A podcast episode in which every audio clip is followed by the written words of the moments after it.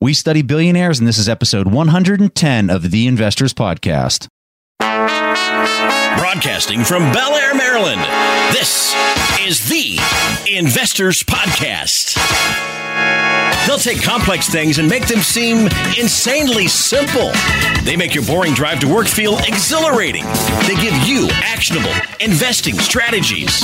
Your host, Preston Pysh and Stig Brodersen. Hey, how's everybody doing out there? This is Preston Pysh, and I'm your host for the Investors Podcast. And as usual, I'm accompanied by my co host, Stig Brodersen, out in Seoul, South Korea. And today we brought back one of our favorite guests, and that is Jesse Felder. So if you didn't hear the first episode that we did with Jesse, it was probably what, Stig?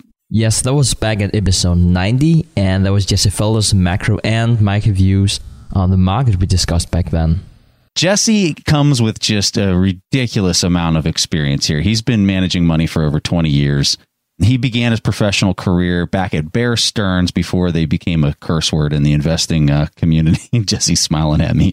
But he co founded his own multi billion dollar hedge fund firm out in Santa Monica, California. Since 2005, he's been running the Felder Report and he's been writing for the Wall Street Journal, Barron's, the Huffington Post. And as you guys will see real quickly here in our discussion, you will see how insanely intelligent Jesse Felder is. So, Jesse, thank you for coming back on the show. I know our audience is going to love hearing another conversation with you. What an awesome introduction. Wow, I'm, I'm honored to be back. I had a great time with you guys last time. So, thanks for having me back on. Absolutely. So, Jesse, I wanted to kind of kick off the conversation with a quick little wrap up of what's happened and what hasn't happened since the last time we talked. Because since we've been doing this show for the last two years, the equity market, the US stock market, has literally gone nowhere. It's been at the same level for literally the last two years. So, since we talked with you at the end of May, and right now, just so people know, it's the 20th of October when we're recording this still nothing. I mean, it's just been flatlined on the US equity market. So, although it might appear on the surface like nothing has changed, what, in your opinion, has changed since that period of time? Gosh, that's a great question. You know, it just seems like the US economy and stock market is like it doesn't change on a dime. And I guess we all kind of, you know, especially those of us who watch the markets on a daily basis, kind of expecting something to happen you know, all the time. And it just doesn't work that way. You know, I try and talk to my wife about the market sometimes, and when she'll actually listen to me, you know, I try and explain that we're like a huge ocean liner, and whatever the market's doing, it, a lot of it has to do with momentum and what's gone on over the previous months. And so it just doesn't change on a dime. And as much as we'd like to, you know, uh, have things happen on a daily basis, weekly basis, it just doesn't work that way. So not much has happened on the surface of the stock market. And not much has happened underneath as well. I mean, earnings have continued to just be poor. It doesn't look like, from what I've looked at in terms of third quarter earnings so far, that there's really much in terms of signs of an earnings rebound out there. You know, and I think that's what the bulls really need to have happen to get another leg higher in the stock market is they need some fundamental strength to start kicking in. If it doesn't, you know, this quarter and you know in the third quarter reports and what's going on in the fourth quarter, the markets, you know, have kind of priced in an earnings rebound already. If it doesn't happen, it's going to be problematic, I think.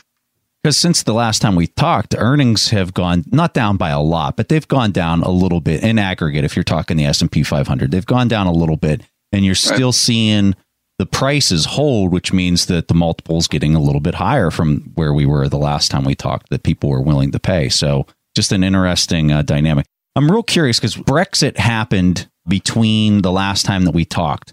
I'm kind of curious to hear your thoughts on some of the Brexit stuff and what that means for Europe.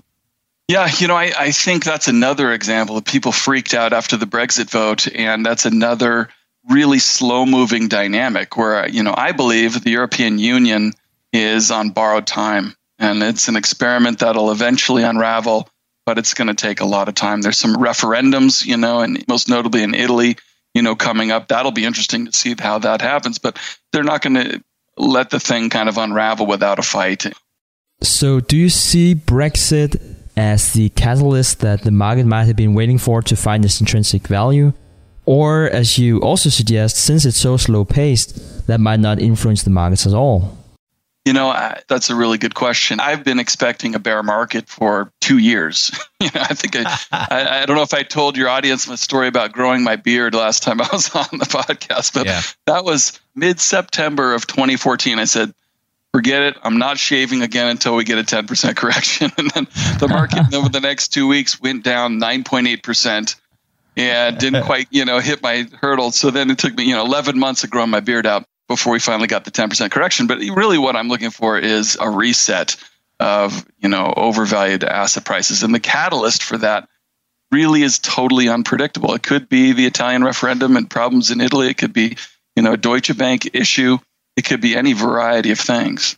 Now, Jesse, I've read some of your articles since the last time we've chatted, and you're one of these guys that really doesn't buy into the gap between what the fixed income market's offering and what the equity market's offering. So the argument goes like this for people that aren't familiar with what I'm referencing here. So on the fixed income side with the 10 year treasury, where is it at right now? 2%? I haven't looked at it for a little bit. Just under, yeah. Just, a, just around 2%. If the 10 year treasury is at 2% and the S&P 500 is offering you, let's call it 3.7 to 4%, that 2% gap is the reason why you have stock market bulls saying that it has more to run because the higher it goes, it's going to bring those two yields to parity. Jesse, you've been arguing the opposite of that, and I'm kind of on the same fence as you. But I'm going to try to take the other side of this just to play devil's advocate, and I want to kind of hear your logic behind why you don't think that that argument stands up. You know, there's actually been some interesting discussion about this you know, the mistake that people make when they argue that low interest rates should justify higher equity valuations essentially comes back to a discounted cash flow model. And they say, okay, we're going to lower the discount rate, lower the risk free rate of return. And so that means these asset valuations should be higher. The problem is, you know, a discounted cash flow model also assumes a growth rate for earnings. And when you lower the risk free rate, your discount rate, but don't lower the growth rate, you know, that's either disingenuous or it's, you know, totally naive because when you look at the history of earnings, they're right in line with, you know, interest rates and inflation. You know, basically earnings grow at the same rate of inflation. So if you want to lower your discount rate to 2% and then keep an earnings growth rate of 3, 4, 5%, you're going to have, you know, a discounted cash flow model that's justifying asset valuations that are insane. so. Yeah, no, and I, I totally agree with you. Now, I should know this figure, and I don't. I'm hoping one of you two know this.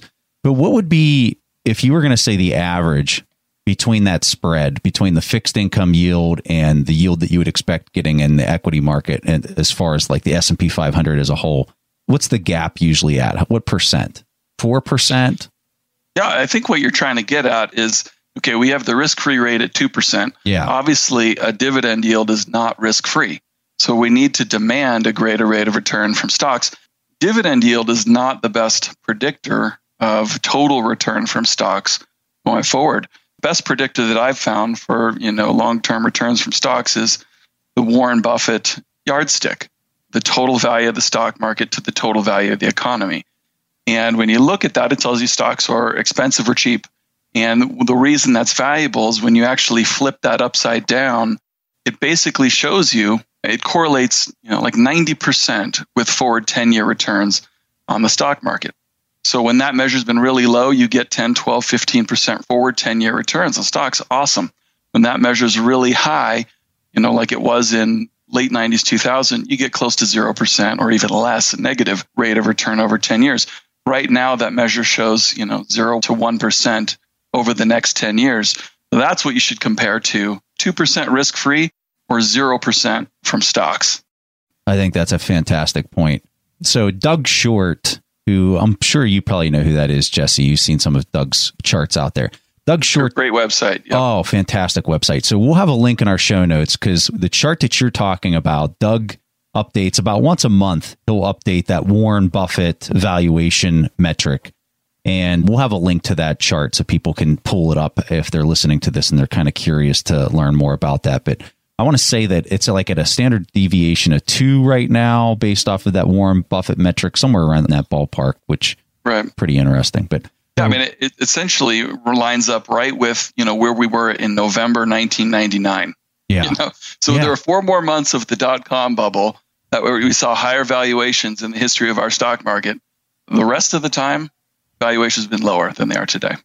Yeah, and one of the things, I, and I would really encourage people to go to Doug Short's site because one of the things that he does really well is that he's not only including the one factor that Jess is talking about here, or Warren Buffett's metric here, he's including a ton of different factors, and uh, you can actually look at all the metrics, and they all show the same picture.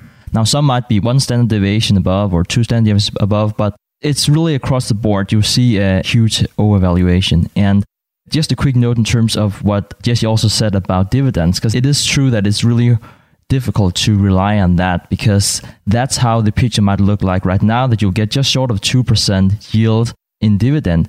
But also just remember the whole nature about dividends compared to the fixed income bonds from the government is just less safe. And we can only just go back to the last financial crisis and see what happened to dividends whenever we saw the, the problems in the financial market. So I would definitely not have people align those 2% from the treasury yield and then approximately 2% from the dividend yield and say, and then we have an upside. I think that's a very dangerous approach. Absolutely. And I would recommend people just pull up a chart of, you know, what TLT, long bond ETF did during the financial crisis. That's how bonds, you know, typically perform during a risk off phase. And a lot of people, instead of buying bonds, are reaching for yield in real estate investment trusts. So just pull up something like VNQ, the Vanguard Real Estate Investment Trust ETF, and see what that did, you know, during the financial crisis. And you can see the difference between how bonds performed and real estate investment. Real estate investment trusts uh, went down something like 70% in just a few months' time during the financial crisis. Bonds went up 50.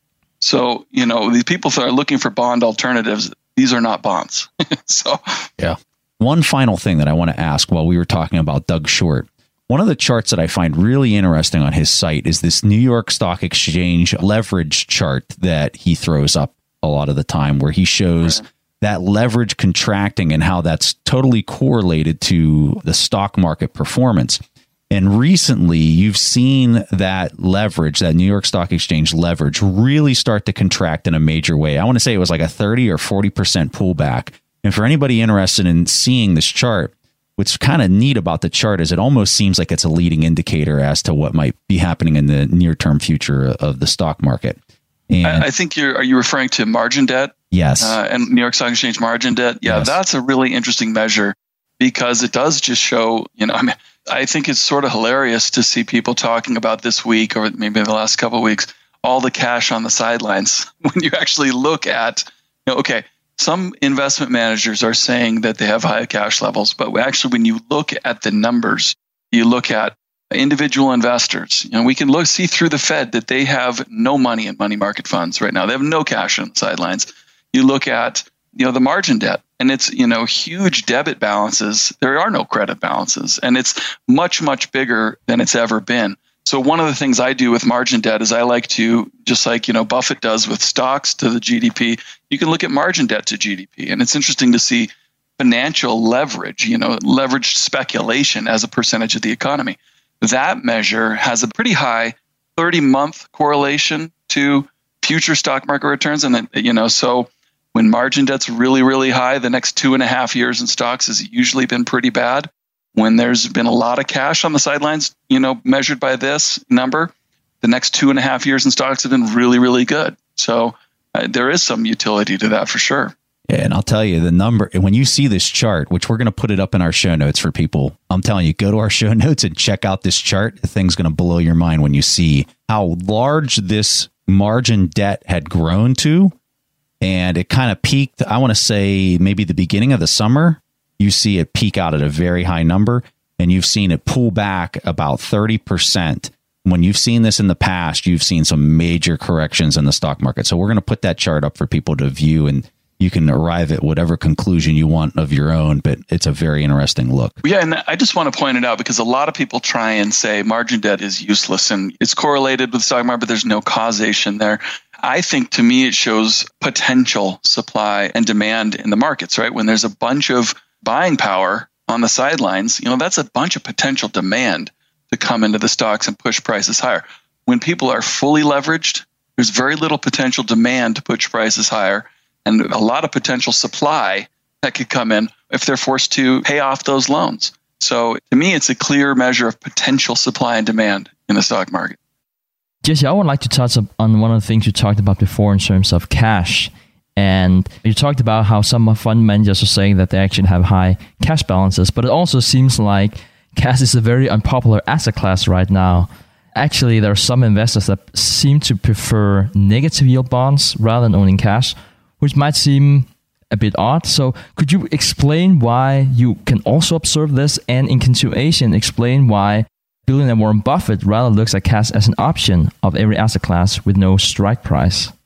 You know, one of the questions I like to ask myself on a regular basis is what's the most hated stock in the market? Because that's where there's going to be potential opportunity. What's the most hated asset class on the planet?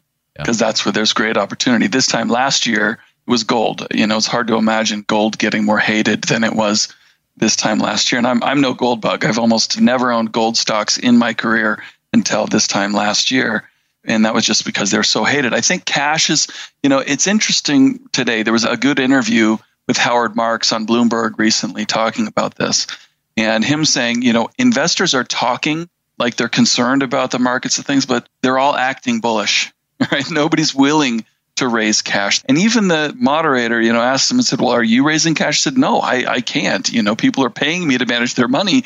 So even if I think we should raise cash, they're paying me to invest it. So you know, I, I don't think there's ever been a time in my career, certainly, but even you know, long before that, where cash has been more hated than it is today.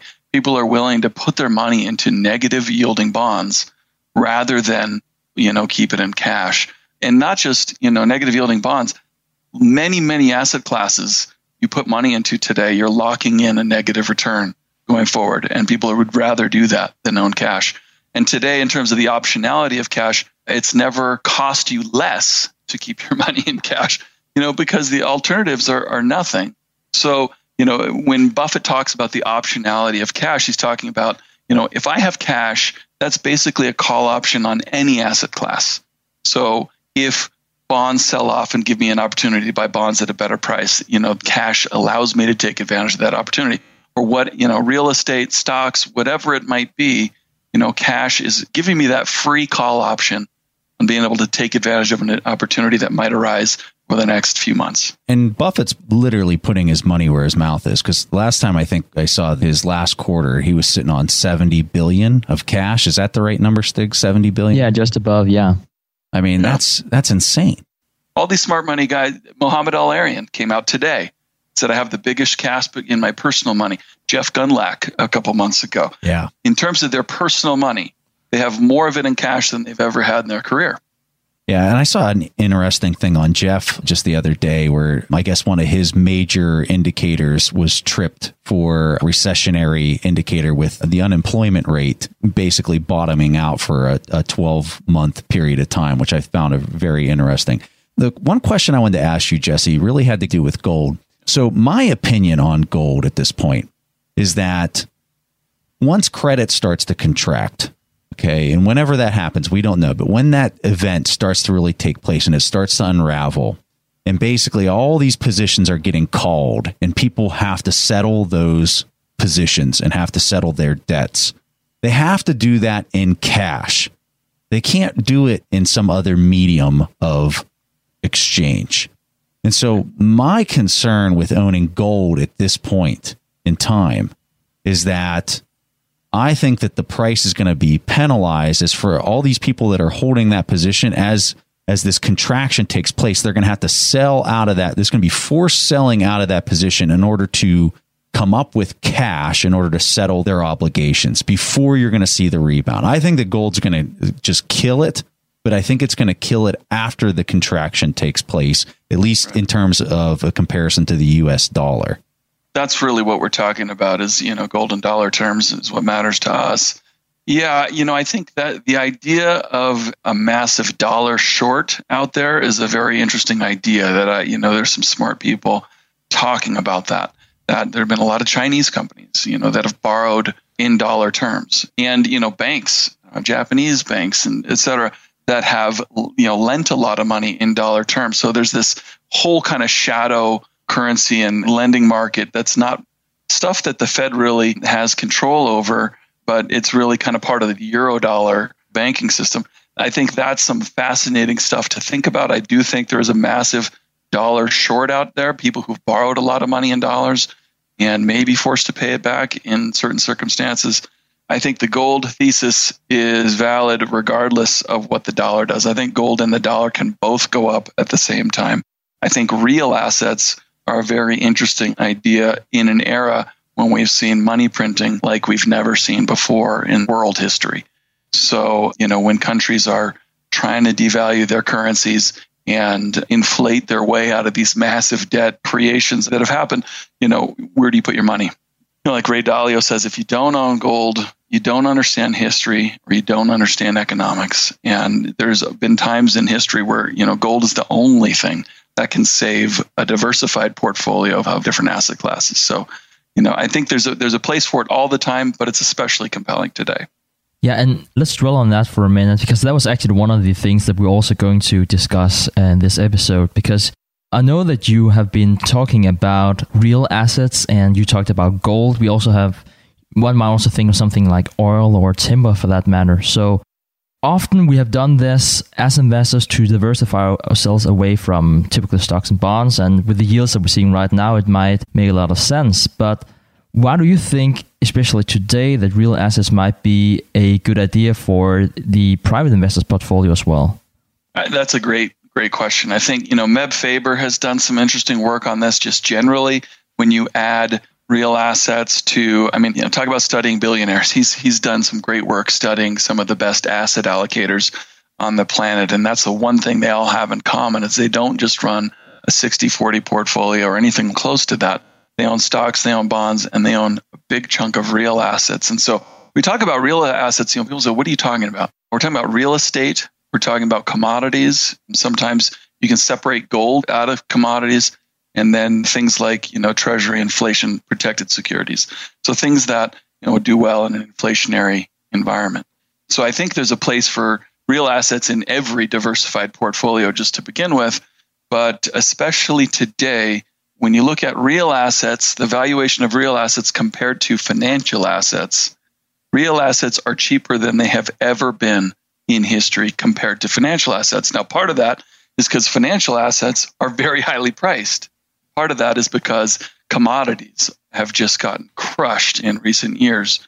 And I think, you know, the most compelling case within real assets is gold because when I look around the world and go, in terms of currencies, do I want to own yuan? Do I want to own yen? Do I want to own euros? Do I want to own dollars? Or do I want to own gold?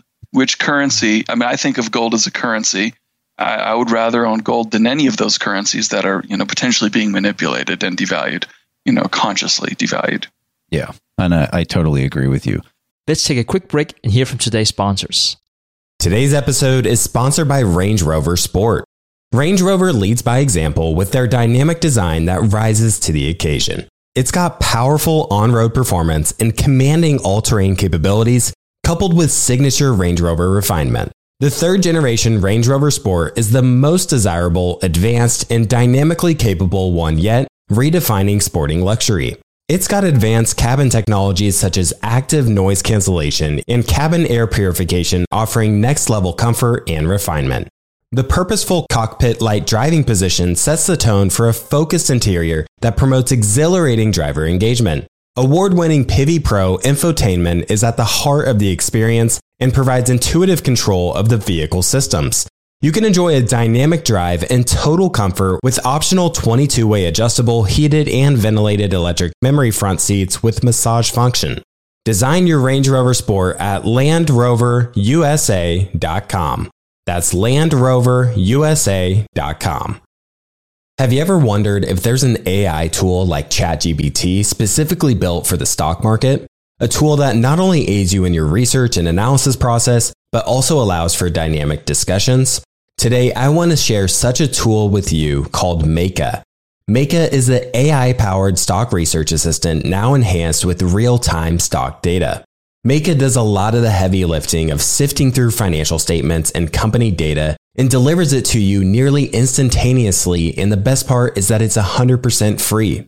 Try it out today and ask Meyka questions like What is the financial health of Microsoft? How much cash does Copart hold on its balance sheet? What is the return on invested capital of Adobe or millions of other prompts? Check it out today for free at Meyka.com. That's M E Y K A.com. The Holy Grail of Investing, the new book by Tony Robbins and co written by investing legend Christopher Zook, reveals the secrets of alternative investments like private equity, venture capital, energy, real estate, sports franchises, and more. It features exclusive insights from investing titans who collectively manage more than $500 billion, including Robert F. Smith, Vinod Khosla, Michael B. Kim, and many others. In the holy grail of investing, you'll discover how to take advantage of the trillions flowing into private equity by becoming an owner of firms that actually manage the assets and share in the revenue they generate, how to take advantage of the two to three times higher returns of private credit as an alternative or complement to bonds, how to invest in the energy evolution and ride the wave of trillions in global investments, how investments in private real estate can work as an inflationary hedge and source of tax efficient income, and how many of the world's greatest investors thrive in both good times and bad. The Holy Grail of Investing by Tony Robbins is available now wherever books are sold. All right, back to the show. My only hesitation with going to gold right now is just the concern of the credit contract. When you have this credit contracting, there's a run to fiat currencies. Once that run, which historically has only lasted a month or a couple months, once that run finishes and you kind of start to see some bottoming, that's when you see, in my personal opinion, that's when you see the whole commodities, gold, hard assets just take off because this is where the central banks have to print and basically create the whole cycle over again. And that's when you see, I think, the, the big change and the big tide change yeah. in currencies. No, I, I agree with you. I think what's really interesting to me about this discussion is that a lot of people think, you know, okay, yes, if we have a deleveraging, that's deflationary. And typically, it almost always has been deflationary. And that's, you know, bad for gold and those types of assets. There have been times in the past, though, where, you know, you have a deleveraging and interest rates are going up and inflation is going up. And that's very, very bullish for gold. And so I don't know where inflation is going. You know, I have said that in the last six months, I think interest rates are in a bottoming process and we're seeing signs of inflation starting to pick up. So if you get an inflationary rise in interest rates that creates a credit crunch, but inflation is taking off at the same time. You know, that's the one instance where you know it maybe is not a deflationary credit contraction. There's something else going on. So I, I don't know how that's all going to play out. I just know that there are a variety of reasons, you know, to be bullish on gold and also expect a credit contraction. So yeah, uh, and I'm trust me, I'm a bull on gold if you're talking long term. Yeah. If you're talking yeah. the next five to ten years, absolutely. I mean, it's like a no brainer as far as I'm concerned. Okay, so Jesse, in September you wrote an article on junk bonds titled "Junk Bonds Officially Enter Bubble Territory." This was based on the Standard & Poor's chart that followed the valuation with respect to yield, which was at a two standard deviation away from the average. I'm curious if you can talk to us about this a little bit. And I also want to highlight to you, you might not know this, but back in December of this past year, I talked openly with the people on our show about how I was putting on a short for high yield bonds. I started to, I mean, it wasn't a big position, but I wanted to talk about it on the show to see how it developed and just kind of talk about the trials and tribulations of putting that short on. And it hasn't really done so great. Initially, it did, but ever since probably the first two or three months I had it on, it started to pull back. I still have the position on. I'm still continuing to short high yield bonds. I'm curious what you have to say about this and kind of your opinions moving forward. Yeah. Well, you know, I, I have to say that the my blog post was based on the work of Marty Fridson, who really is the man when it comes to you know corporate bonds and junk bonds in particular. And, and the only time in the history of his, you know, record keeping, which is, you know, 20 plus years, when junk bonds have ever been as highly valued as they are today is literally just prior to the financial crisis. And I, I just think, you know, junk bonds are fascinating because, you know, you buy a junk ETF and it has what, like a 5% yield right now on the ETF. We're already passing, or we will very soon, you know, 5% default rate in, in junk bonds. And the recovery on the bonds is the worst we've ever seen in history. We're not even seeing, you know, the down part of the credit cycle yet. But recoveries on junk bonds are like 20%. 20%. And so the recoveries are horrendous and defaults are rising. So, you know, to me, I look at that and I go, when you buy junk bonds today, you're locking in a negative rate of return for any time period, you know, you're looking at. And it's fascinating. And it's just the sign of the incredible, you know, I, I can't remember who coined this phrase, but the zeal for yield right now. People are so desperate for any yield, they'll buy a junk bond at a 5% yield when they don't realize that you need a little bit more than a you know 3% spread over treasuries to make money in junk bonds. Yeah. And Jesse, I'm really interested in why this is happening. And I mean, I don't want to blame you for the price of the junk bonds. That's not what I'm saying, but also to talk about the difference between being an asset allocator, having your own opinion, but might need to work on something else because you are obliged to do that.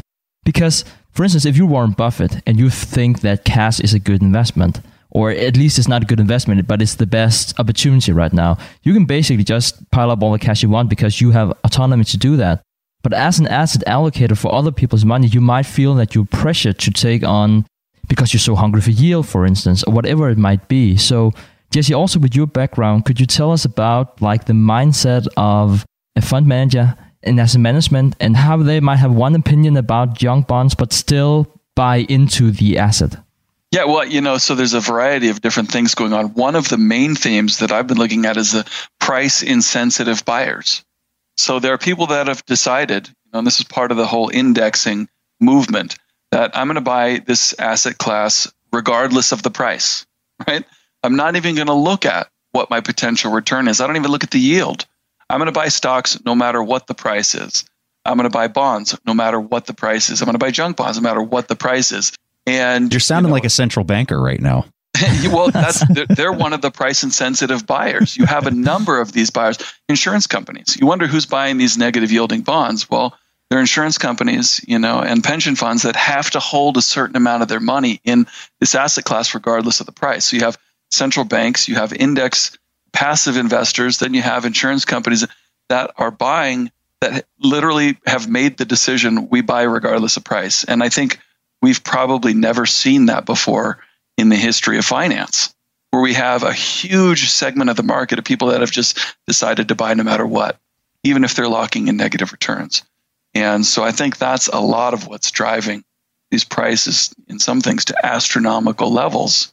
And the crazy thing is, you know, people think about the financial markets so different than anything else in their life. If you actually thought, okay, there's a big boom in, in cars, everybody's buying cars today, and I'm going to pay $50,000 over MSRP. You know, you'd go, that's insane. I'm never going to pay that much for a car. But that's what people are doing in the financial markets. Just, you know, I'll buy it regardless of the price. And it's interesting to watch. Yeah, no, I totally agree with you. I'm, my concern is this I think central bankers around the world know that their back is in the corner of the wall at this point. And I think that they know that they really don't have any wiggle room left as far as being able to impact the markets. And so, can the government do things to basically spark the economy? I'm of the opinion the answer is yes. They've got to use fiscal policy. Because the, the monetary policy, at least here in the US, because the US doesn't have the ability to do some of the stuff that Japan's doing with buying ETFs and stuff. Here in the US, their back is up against the wall because now it's reliant on fiscal in order to solve the problem. Monetary can't do it. So I think my personal opinion is that they are at a point that they are going to fight this until something breaks, till it literally breaks. They're not going to just allow the cycle to basically take its turn and run its course like they have in the past, where they've allowed it to start to contract because they had tons of interest rate left to play around with to basically spark the, the cycle back into existence again. So that's why I see it maybe them really fighting this thing, and it might play out a little longer than some of us had suspected. I mean, I, I know for a fact this has played out a whole lot longer than I ever expected it to. Well, absolutely right. I mean, look at any novice trader. What's the most common mistake they make is not cutting their losses. It's you know, putting a trade on and because they have an idea or an investment, you know, whatever it is, a novice investor, and the market's telling them you're wrong, you're wrong, you're wrong. And they sell their winners to keep their losers, right? That's like the, the basic first most common mistake. And I think of these central bankers who are all academics and don't have any real world experience in running businesses or in the financial markets as like a novice trader, right? The markets are telling them this isn't working anymore. This is not stimulating the economy. Jason Cummins showed a great chart recently. He was a former Fed economist speaking to Fed heads at this recent conference and saying, look, in the past, when asset prices went up, it increased spending. He goes, this cycle, it's not happening. So you create this wealth effect and it's not inspiring people to spend anymore. Markets are telling you it's not working anymore, but they're like a novice trader where they have this position that's going against them, but they're not going to take it off. They're going to ride it into the ground. And I wish I could have more hope than that. But that's really what I think, you know, they're they're kind of doing right now. So, Jesse, I've really been looking forward to asking you this question because it's titled Janet Yellen for a Day. It's a question that you knew beforehand, so I just want to put it out there because it's a really horrible question to ask because it's definitely not an easy job to be chair of the board of governors of the Federal Reserve System. And I think that Mrs. Yellen would probably agree with me because no matter if she's easing or tightening the monetary policy, someone will be unhappy with that and they will blame her for that decision. So, Jesse, if I can put you in her shoes, could you outline the implication of both an easing and a tightening of the policies and what you would do if you had the power that she has right now? Well, that I mean that is a great question, right? And that is the question that should be put to every critic of the Fed or any central bank is okay, what would you do differently? And I have a lot of empathy for them right now because they're not in a very good position, right? You raise interest rates and we have the most over leveraged corporate sector in our country's history, right? You're going to start a default cycle and potentially a very painful one if you raise interest rates. Now, if you don't raise interest rates, then the pension crisis is going to just get worse and worse. But I think if I were, you know, Fed chairman for a day, I would immediately go to Congress and say the dual mandate is impossible. I cannot possibly control inflation and employment. I don't have the tools. I mean, I do have the tools to try and keep inflation in check. I don't have the tools to increase employment. I mean, that's kind of silly. All I do is exacerbate the credit cycle when I move interest rates up and down. So I don't have the tools to do that. And the third mandate, which nobody ever talks about, financial stability, that's the one that gets forgotten. And all of these policies that we've seen over the last 20 years, especially lately, to create a wealth effect, go entirely against the Fed's mandate to pursue financial stability. And so I think we need a Fed chairman who says, this is why Alan Greenspan gave his irrational exuberance speech 20 years ago. I wrote about this today is he was worried that if we don't rein in an asset bubble, it's going to have major painful economic consequences going forward. And he was worried about that in December of 1996. 20 years later, the Fed has not incorporated any of that thinking into policy. And so financial stability needs to come back as the number one mandate. That's why the Fed was created in the first place to maintain financial stability not to try and boost employment, not to try and rein in inflation. It was to prevent bank runs and assist in the event of a bank run. And ironically, you know, they were created to help support financial stability, and all they've done over the last 20 years is you know, make the markets and the economy more unstable. And so, yeah, if I were Fed chairman for a day, that would be my thing. Is I would say, forget the dual mandate. Financial stability is paramount importance, and that's what we're going to pursue it's not just about what Janet Yellen is doing. Clearly, the US, that's the biggest economy, and it's very important what she's doing, but she also needs to think about what will other central bankers do if she does XYZ. So, Jesse, what do you think the European Central Bank would do, the Chinese, the Japanese, what would they do if she would say hike rates? You know, that's a good question. If she hikes rates, you know, that sends the dollar higher. You know, I think that's what they want, right? They want the yeah. yen and the euro to drop in value. So, you know, it'd be good for them. The problem is, you know, China's still trying to peg their currency to the dollar to some extent. And with all of the dollar debts in the corporate sector in China, you know, could cause major problems there. So, you know, yes, you're absolutely right. We are a global economy now more than ever. And so what central bank does, and look at, you know, how part of, you know, this all ties in together. You know, the Japanese central bank, you know, taking rates negative, I think a lot of the buying we're seeing in junk bonds and stuff here is from Japanese investors. Said, wait a second, I can get a negative yield here. I can get 5% in American junk bonds, you know, and hedge my currency risk. So I think a lot of money, especially, you know, this year has come over from, from Japan. And so absolutely, you know, and that's one thing I don't think the central bankers think about enough. There's a book called Economics in One Lesson, and it's essentially one lesson in over and over in every chapter. It says every time economists try and come up with one policy to fix uh, a short term problem, they overlook or don't think about all of the consequences, the longer term consequences of that one policy that they're pursuing. And I think that's, you know, current central bankers are guilty of that as, as anybody. We're going to pursue this one policy and we're going to try and create this one effect. But what are all the other effects that are happening longer term, not just right now? And how are other people affected? You know, probably the most obvious example of this is let's lower interest rates to zero. Okay, it makes it cheaper to borrow but what about all the people who are trying to save for their retirement and getting 0% on their savings? The Fed doesn't consider the fact that that forces them to save even more money. So, this is why the wealth effect is not working and getting people to spend.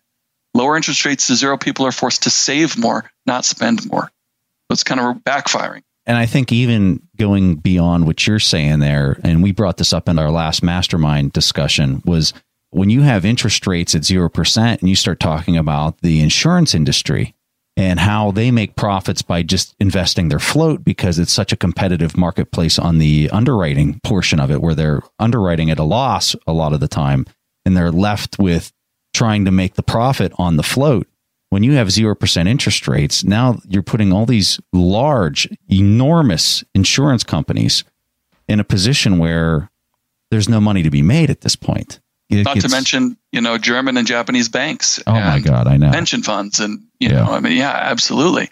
There's so many, you know, corollary effects that it's hard to argue that the ends, you know, justify the means at this yeah. point. And I absolutely, I really do think they understand that they have encouraged a massive amount of debt creation during this cycle. It's been all spent on buybacks and you know mergers and stuff. Yeah. And if they do raise interest rates, that credit cycle is going to unwind and it's going to be painful. Yeah. So, Jesse, uh, changing gears just a little bit here. Uh, so, I want you to talk to us about the Minsky theory and how it applies to volatility trading.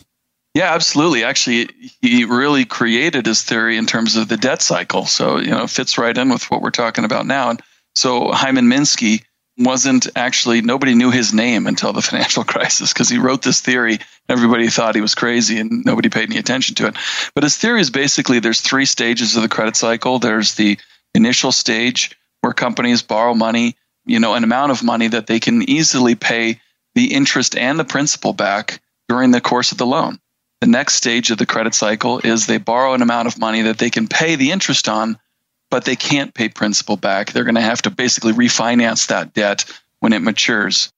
The last stage of the credit cycle is when companies borrow an amount of money that they can't even pay the interest on, that they have to borrow more money to pay the interest. And Minsky called that Ponzi finance.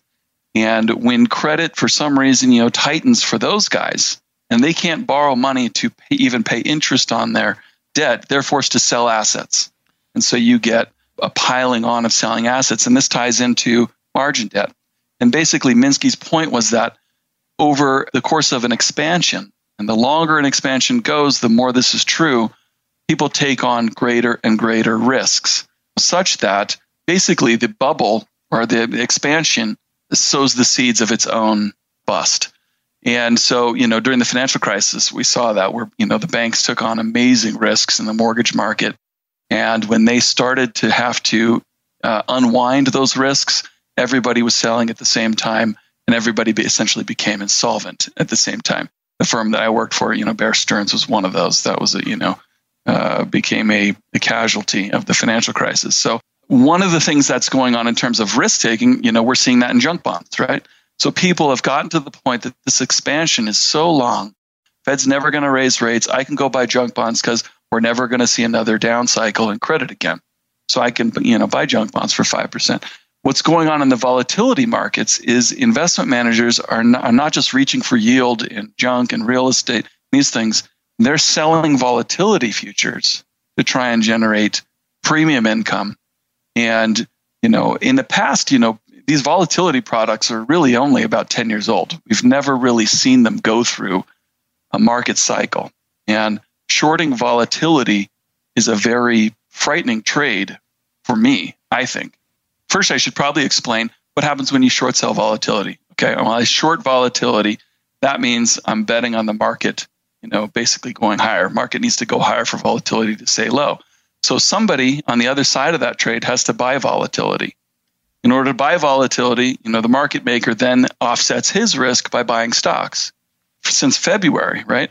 We see this pretty steady uptrend in the stock market.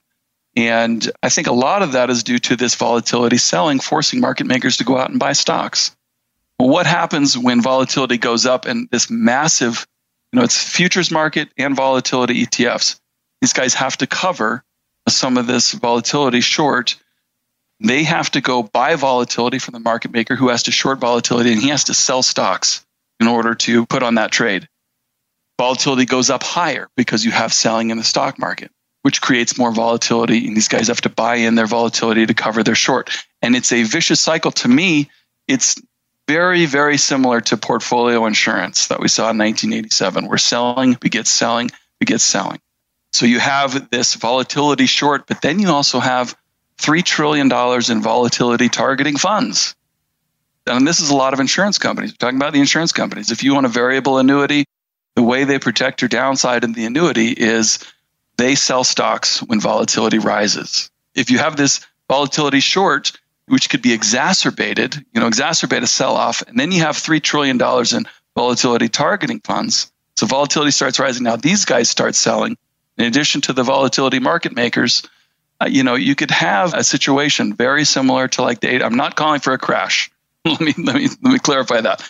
Very very low probability event. I'm just saying that the structure of the markets right now is very similar to portfolio insurance in 1987, where selling begets selling begets selling. Let's take a quick break and hear from today's sponsors.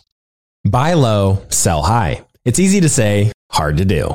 For example, high interest rates are crushing the real estate market right now. Demand is dropping and prices are falling, even for many of the best assets. It's no wonder the Fundrise flagship fund plans to go on a buying spree expanding its billion dollar real estate portfolio over the next few months. You can add the Fundrise flagship fund to your portfolio in just minutes with as little as $10 by visiting fundrise.com slash WSB. That's fundrise.com slash WSB. Carefully consider the investment objectives, risks, charges, and expenses of the Fundrise flagship fund before investing. This and other information can be found in the fund's prospectus at fundrise.com slash flagship. This is a paid advertisement. Looking to part ways with complicated, expensive, and uncertain shipping? Then give your business the edge it needs with USPS Ground Advantage shipping from the United States Postal Service. Keep everything simple with clear, upfront pricing and no unexpected surcharges. Keep things affordable with some of the lowest prices out there and keep it all reliable with on time ground shipments. It's time to turn shipping to your advantage. Learn how at usps.com/slash advantage. USPS Ground Advantage. Simple, affordable, reliable. As many of you know, I love studying businesses and networking with business owners. The more I've studied businesses, the more I've realized that starting and scaling your business is easier than ever because of companies like Shopify. Did you know that Shopify powers 10% of all e commerce in the US? Shopify is the global force behind Allbirds, Rothy's, and Brooklinen, and millions of other entrepreneurs of every size across 175 countries. Shopify is the global commerce platform that helps you sell at every stage of your business, from their all in one e commerce platform to their in person POS system. Wherever and whatever you're selling, Shopify's got you covered. Shopify even helps you turn browsers into buyers with the internet's best converting checkout, up to 36% better compared to other leading commerce platforms. What I personally love about Shopify is that it's the turnkey solution to kickstart and grow your business, and they are totally committed to giving you the necessary tools to succeed as a business owner.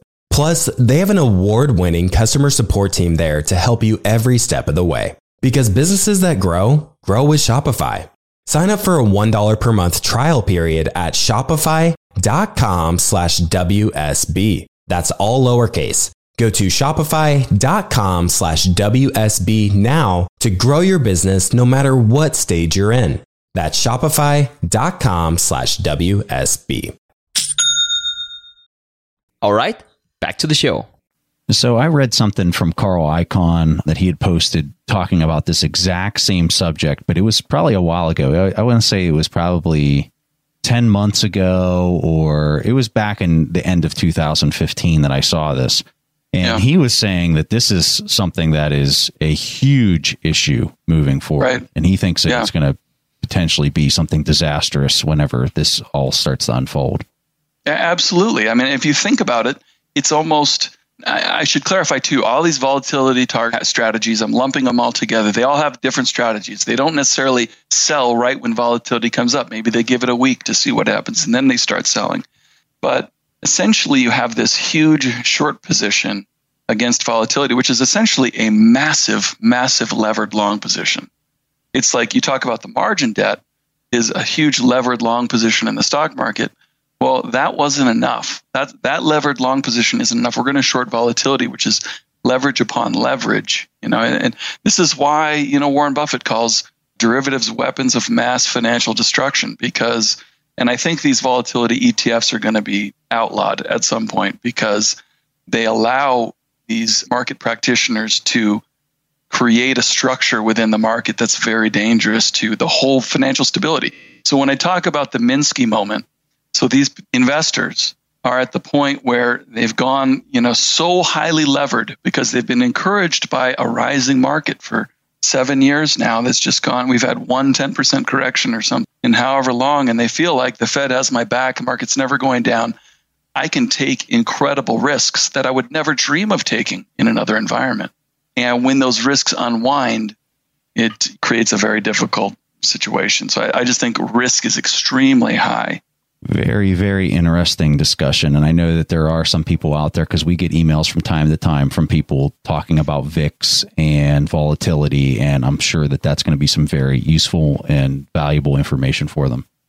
Yeah, there, and I blogged something about it a few months ago. If you if you go to thefelderreport.com, you'll see it. There's I reference a piece written by a guy who's a volatility specialist. Who, you know, it's a it's like a 70, 80 page piece. So if people are interested in this, they can really delve into it. Oh, I'd love to uh, have a link. So we'll we'll get a link to that in our show notes. So if you're wanting to read more about that, we'll have it up. All right. So at this point in the show, we're going to take a question from the audience, and this is going to be fun because Jesse's going to stick around with us, and he's also going to join in on our comments back to the question. So this question comes from Sabrat, and here's his question. Hi, Preston and Stig. Uh, my name is Subrat Dal. I'm from Houston area. I really enjoy your show, and uh, your show has been a companion for uh, me while driving to work. Uh, I have a small request. If you can explain how we value in the balance sheet, I find sometimes goodwill as an asset. So, is there a kind of uh, guideline for that? Because when we pick our, say, selected few stocks and then try to use the tools to have an intrinsic value calculation, but this particular aspect, I'm not sure how to account for because sometimes I see these numbers are really, really big. So, is there a way to kind of evaluate this aspect of the asset? So, I'll really appreciate your answer on this. Thank you so much. All right, Sabrat. So I love this question because I know whenever I was first starting to try to learn how to do stock investing and I was reading income statements and balance sheets and everything, I saw this figure, goodwill, on the balance sheet, and I had no idea what that stood for. So Jesse's going to take the first stab at the question, and then we'll just kind of go around the horn and, and get some different responses. So go ahead, Jesse. Yeah, this is a great question. And, you know, goodwill on the balance sheet, which is what I I believe you're referring to, it mainly comes from, you know, when a company makes an acquisition and they buy a company and they pay a price above the net asset value of that company's net assets. So, you know, they pay with 100 million of assets, they pay 200 million. That 100 million of assets will go on the acquirer's balance sheet and then 100 million will go into goodwill on their balance sheet. To me, I don't you know, use those goodwill numbers for anything when I'm looking at an individual company. It's interesting to look at those from the standpoint of are the managers of this company good capital allocators? Have they made good acquisitions in the past or not? If they're regularly having to write down that goodwill, then maybe they've made some bad acquisitions in the past. And that's something to pay attention to, that they're not doing a great job of allocating the shareholders' capital.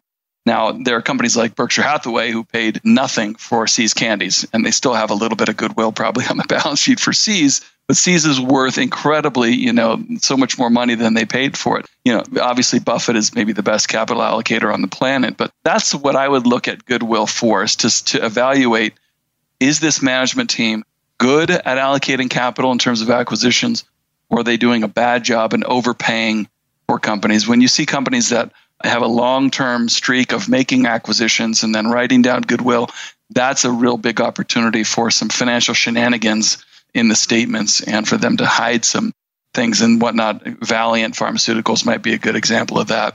So, you know, that's my take on goodwill. So I read a shareholders letter from Buffett. He had a really fun discussion about goodwill, and he talks about economic goodwill and he talks about accounting goodwill. And so, what you're referencing in your question, you're talking about accounting goodwill and what that number represents. And so, the way that Buffett framed the uh, argument or his point that he was trying to make is he said, if you went onto the stock market and let's say you picked out one share of, let's just call it General Electric, and let's say that the book value for General Electric was, I don't know what it is, but let's just say it was $20 a share. And let's say that the market price and you bought one share of General Electric, and let's say that the share was trading for, and excuse me because I don't know what the market price of General Electric, but I would guess it's what, $30? If you bought that one share that was $10 higher than the book value, supposedly you have now been able to add $10 of goodwill to your acquisition of that one share. So what's really fun about the conversation that Buffett has is, you know, you obviously don't do that as an individual investor that you're now able to take that extra premium that you paid over the book value of the company and carry that now as an asset onto your balance sheet, your personal balance sheet. And that's the way that he described it. But when you're doing that as an entire business, that's actually how the accounting goodwill works. And so the thing that Buffett really wanted to get into with his discussion on this is that the accounting goodwill is pretty much worthless. Exactly what Jesse just said. It's not something that you can really place much value in when you're looking at a company as a snapshot in time to determine what the value is. But what you can value is that there is real economic goodwill with a business. So let me give you an example of economic goodwill let's say you go into a Walmart and you see a bin of DVDs there in the, you know, 50 DVDs sitting there. And let's say you're picking out a movie for one of your kids.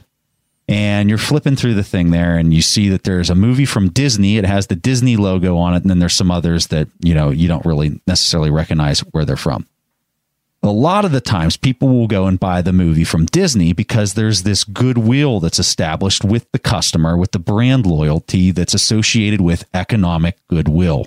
That has nothing to do with the accounting goodwill that you would mark up because you bought it at a premium to the book value of the individual share. So that's the discussion. So you have to determine that as an investor. What is the real economic goodwill that I'm gaining by owning this company through brand loyalty or whatever? That's my comments for it. And I would just also make one other point is that, you know, Buffett's teacher, you know, Ben Graham, would say, I'm never willing to pay anything for that yeah. goodwill. That I want to actually buy a company for half of the value of its tangible net assets. And so, yeah, it's a very interesting discussion. Yeah, and I think the discussion of goodwill really underlines how important it is to read through the financial statements and really understand them because if you're looking at a company and they might be reporting a loss, and you see all these write downs in the oil industry, and you're saying this is a horrible sector, and yes, the sector might be punished for a lot of reasons, but there's a huge differences between the individual stock picks. So, for instance, if you look at a stock like National Oilwell Varco, it looks like they've been punished, but the 1.6 billion write-off that was on goodwill. So actually, the company is still having positive cash flows, and they don't have a cash flow problem like other all companies are doing. I also have positioned it myself, so that's not why I'm saying it. I'm saying it really to understand the accounting and how that works and how something might be a write off, but not like it doesn't influence your cash position on the cash flows for that company. And I think it's important to understand that Jesse, he also talked about uh, Candy, Warren Buffett's famous acquisition, and he bought that 50 years ago or whatnot for, I think it was like $25 million. And it has a lot of goodwill now. So the way it works in terms of accounting is that if you have goodwill that's above the what is called the carrying value, so that's the value you see in the balance sheet, you can't write it up, but you can actually write it down. And that's what's called an impairment uh, charge. So the management would every year go in and value the goodwill of that company and potentially write it down, not up. So that's why it's really important that you actually go in and read the financial statements and see how he really calculated the earnings. Is it because of the operations or is it because of write downs of goodwill, for instance? It's two very different things. And it's important to note that the company gets a tax advantage whenever they would test it for impairment and write it down, which is a thing that you see a lot of companies do when they need to uh, save some money on tax. Subrat, thank you so much for a fantastic question. We're just going to round this episode off with Jesse, and then we're getting back to you with a brand new reward for asking the question in addition to a free signed copy of the Warren Buffett accounting book and the paid courses about the intelligent investor. All right. So, Jesse, first, we want to thank you for coming on the show and answering the question with us and just providing our audience so much valuable information. If anyone out there wants to learn more about you, where can they find you and any other information that you want to highlight? Yeah, at thefelderreport.com, I try and write, you know, one or two blog posts a week and just write about stuff that uh, I'm thinking about scratching my own itch in the markets, and uh, so yeah, that's that's kind of where you can find my stuff. Awesome. Thank you so much, Jesse, for coming on the show. Thanks for having me. I had a great time. You guys are awesome, and I really appreciate it. All right, fantastic question. And one of the things that we're giving away in that three part package that we just announced is how to invest in ETFs. And one of the things that we wanted to do is I wanted to talk with Stig and I wanted to talk with Dr. Chris Habib, who is also one of the developers on this of this new course, and talk about what they had learned going through this process, kind of what their intent was for doing this. And if you're not interested in this discussion, feel free to hop off. But I think that you guys are really going to enjoy this conversation as they talk about the course that they developed. So, Chris, you and I started chatting a little bit back, and you were a listener of the show, and you had reached out to me because you were interested in developing a course for the audience. He was just highly motivated. And so, Chris and Stig decided that they were going to try to tackle this how to invest in ETF course. And so, Chris, I want you just to briefly introduce yourself to the audience so they know a little bit about you. And then we're going to just talk about the development of this course that you guys made. For sure. Thanks. So I'm an evidence based naturopathic doctor. I manage businesses and I'm also an investor. I'm the CFO of a herb company and I'm the clinic director of two health clinics. I'm also involved in teaching, research, and publishing. I'm a clinic supervisor at a college. I teach board exam courses, and I'm the associate editor for two medical publications. So you just do a few things. Yeah, I just juggle a few things. so Chris has probably one of the sexiest sites you've ever seen on the internet. And I want if if you guys is right Stig, you have to admit it's, it, pretty, it's super. Yeah, I don't know how he does it. it looks super slick. It's probably the slickest site I've ever seen. Chris, I want you to tell people the name of your site so A, they can check out your sexy site, but B, if they are into this, if you're studying for one of these exams, because I'm sure some of the people in our audience might be in this scenario where they might be interested in some of that stuff, give them a handoff to that site that you have that deals with yeah, your sure. day to day stuff. So it's just my name. It's chrishabib.com.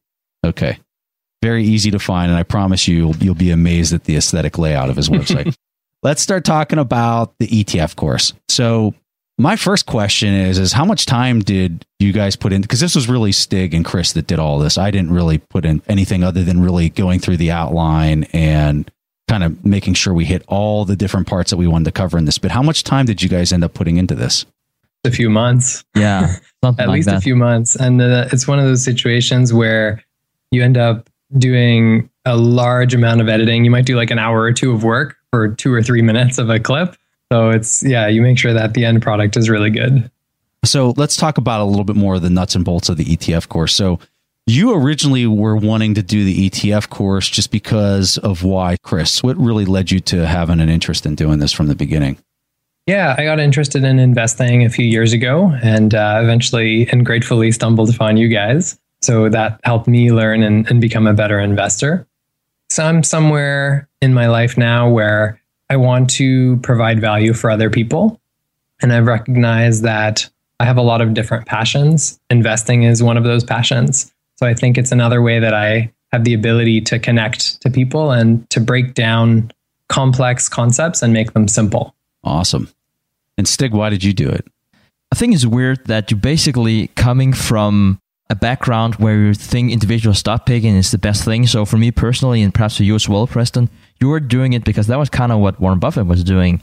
But we kind of skipped a lot of steps here because he's the best in the world. But that's not necessarily the best approach for everyone. I think I should probably have started looking at ETFs first and then transition to individual stock picks because there are a lot of advantages investing in ETFs for, for new investors. So I think it was a way for me to relearn a lot of the, the basic principles about investing that applies to ETF investing and also to become smarter about the terminology.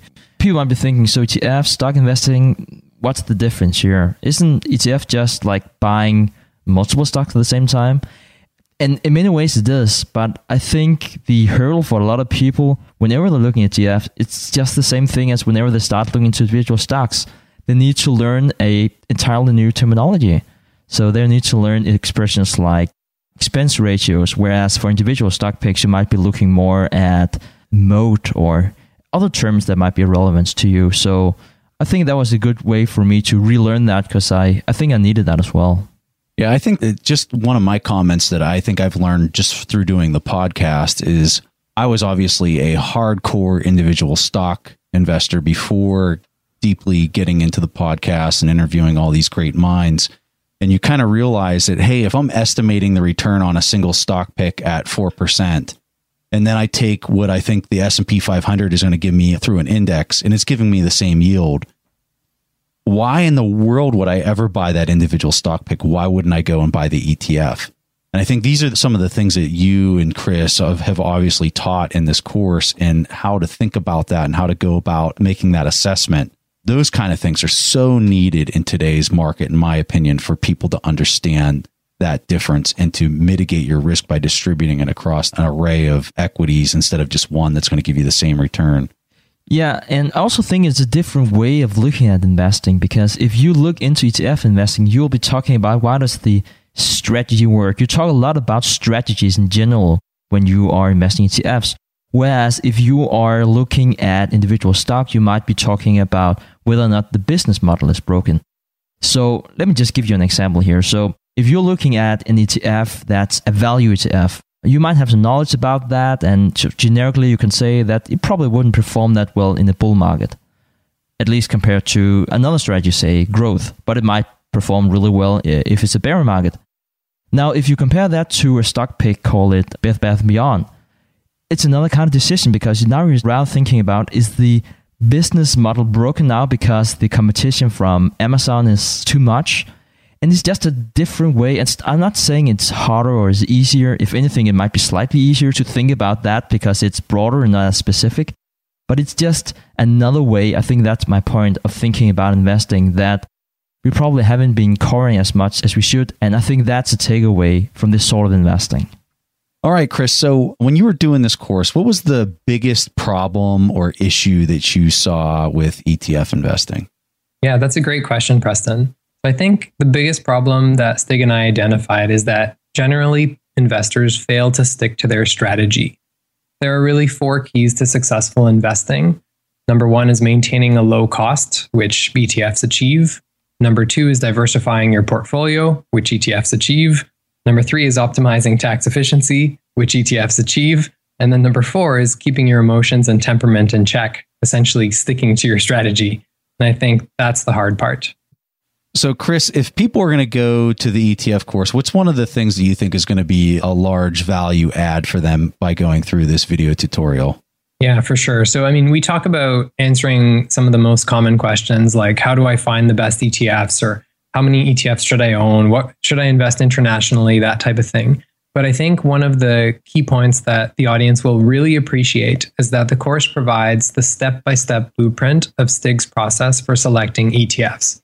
And I know for me, as I went through some of the editing and learning, I was just blown away by that information. Awesome. So, Chris, if people want to sign up for a subscription to the ETF video based course, where should they go? So, I'm sure we'll have a link for the course in the show notes. Uh, but otherwise, you can find it on the website at theinvestorspodcast.com slash how to invest in ETFs, or you can find it on Tip Academy, which is at the top of the navigation bar on the website. And make sure that you act now because there's a massive launch discount that's only available for a limited time. Awesome. Thank you so much, Chris. All right, we'll wrap this conversation up real fast. I just wanted to make sure that everyone in the audience knew about the new course. And for anybody that leaves us a question on the show by going to asktheinvestors.com, if you record a question there, you will get a free subscription to our ETF course. So make sure you guys leave us some questions to potentially be in the running for that. Okay, guys, that was all we had for this week's episode. We'll see each other again next week. Thanks for listening to The Investors Podcast.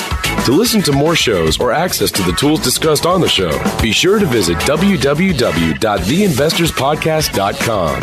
Submit your questions or request a guest appearance to the Investors Podcast by going to www.asktheinvestors.com. If your question is answered during the show, you will receive a free autographed copy of the Warren Buffett Accounting Book. This podcast is for entertainment purposes only. This material is copyrighted by the TIP Network and must have written approval before commercial application.